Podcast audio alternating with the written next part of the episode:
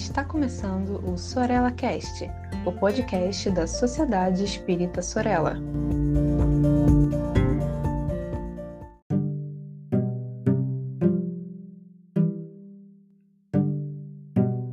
Amigas e amigos que acompanham aqui a série Mediunidade com Palhano e Hermínio.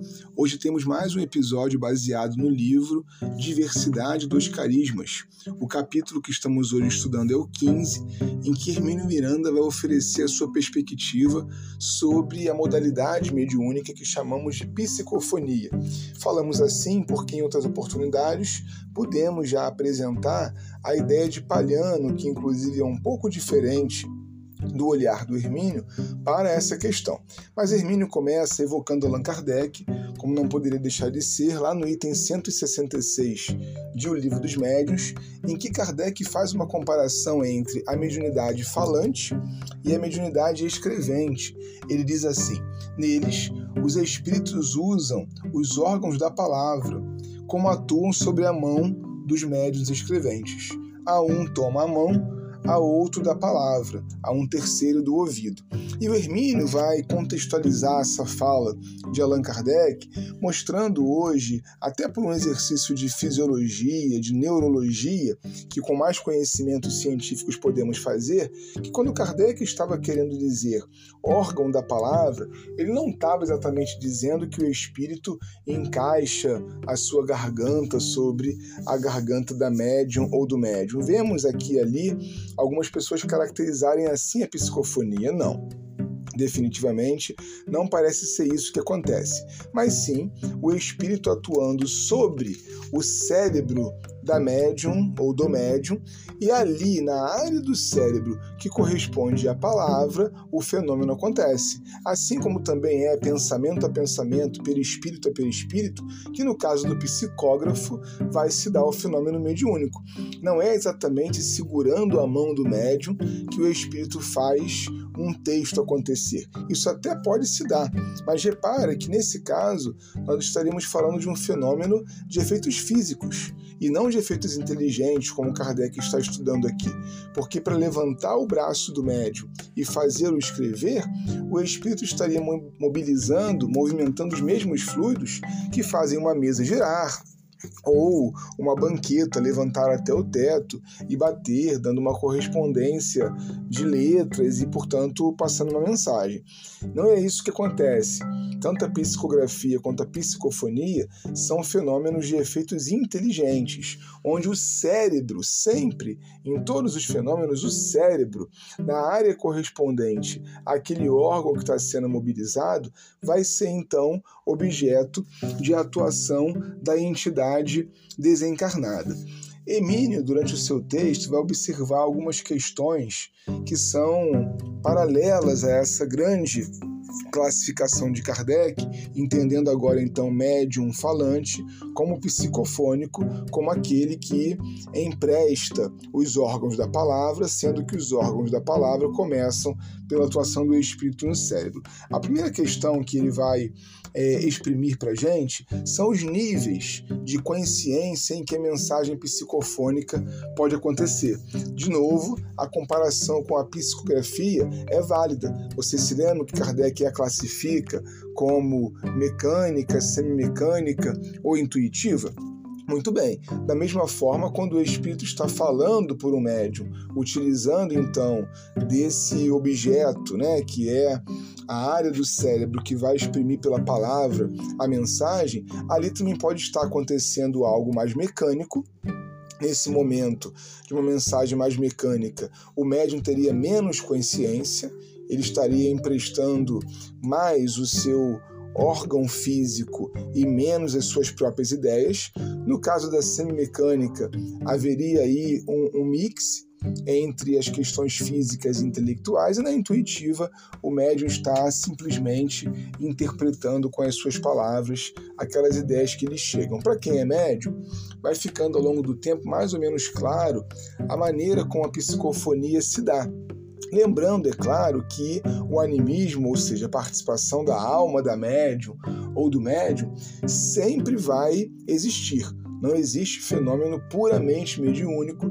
Também podemos conversar sobre isso aqui já em episódios anteriores. Então, mesmo na mediunidade mecânica, existe uma participação do médium, mas muito menor do que no caso da intuitiva. A intuitiva, sem dúvida, é mais difícil, porque muitos médios ficam até em dúvida se aquilo que está sendo expressado é a sua própria ideia ou é o pensamento da entidade que se manifesta, já que nesse caso a atuação do espírito é muito delicada e as próprias formas de pensar, de construir as ideias do médium são aproveitadas. Então, mais consciente fica o médium intuitivo, menos consciente fica o médium mecânico e o semi-mecânico está como a palavra já diz, no meio do caminho. Uma outra questão importante que o Hermínio vai fazer aqui é, em termos de distinção, e isso me parece importante para qualquer modalidade mediúnica, é a caracterização da passividade.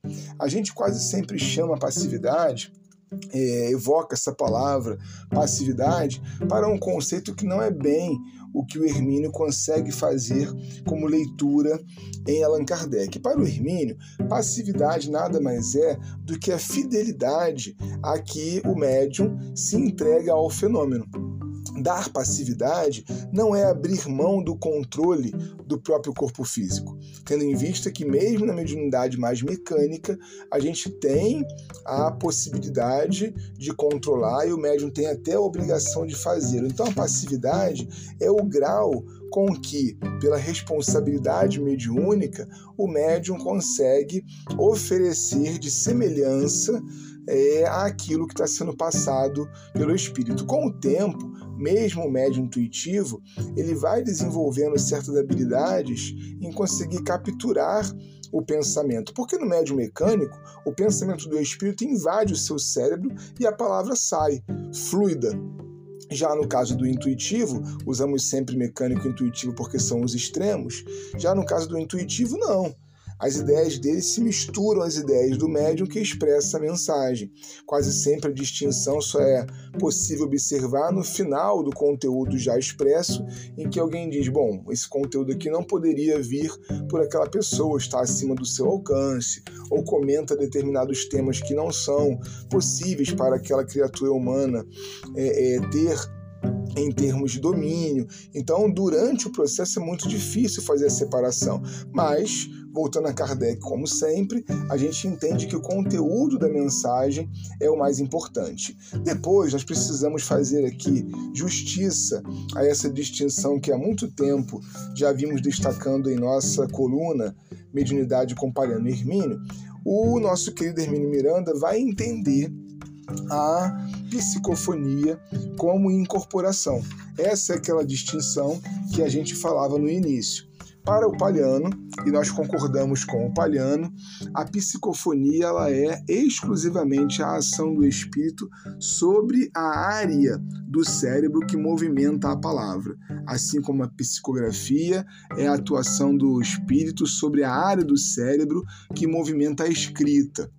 Enquanto que a incorporação, um nome que na verdade não se aplica exatamente de modo literal, porque nenhum espírito entra no corpo de ninguém, mas nesse fenômeno que o Palhano inclusive vai dicionarizar como psicopraxia, há um controle por parte do espírito de todo o sistema nervoso central. Aí está então a distinção para nós entre psicofonia e incorporação.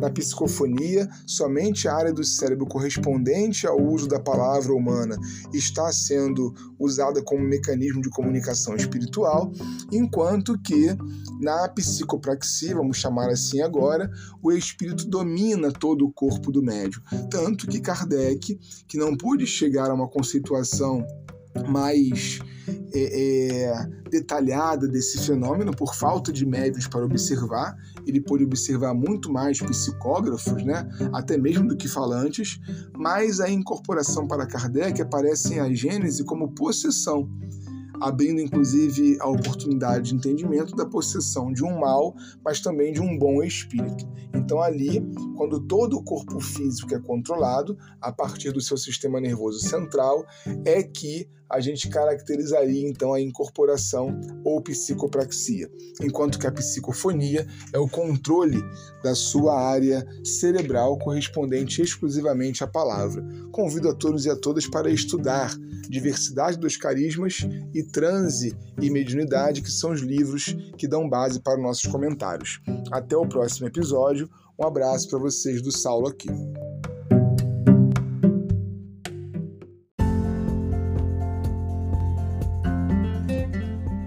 Siga a Sociedade Espírita Sorella nas redes sociais, Facebook e Instagram.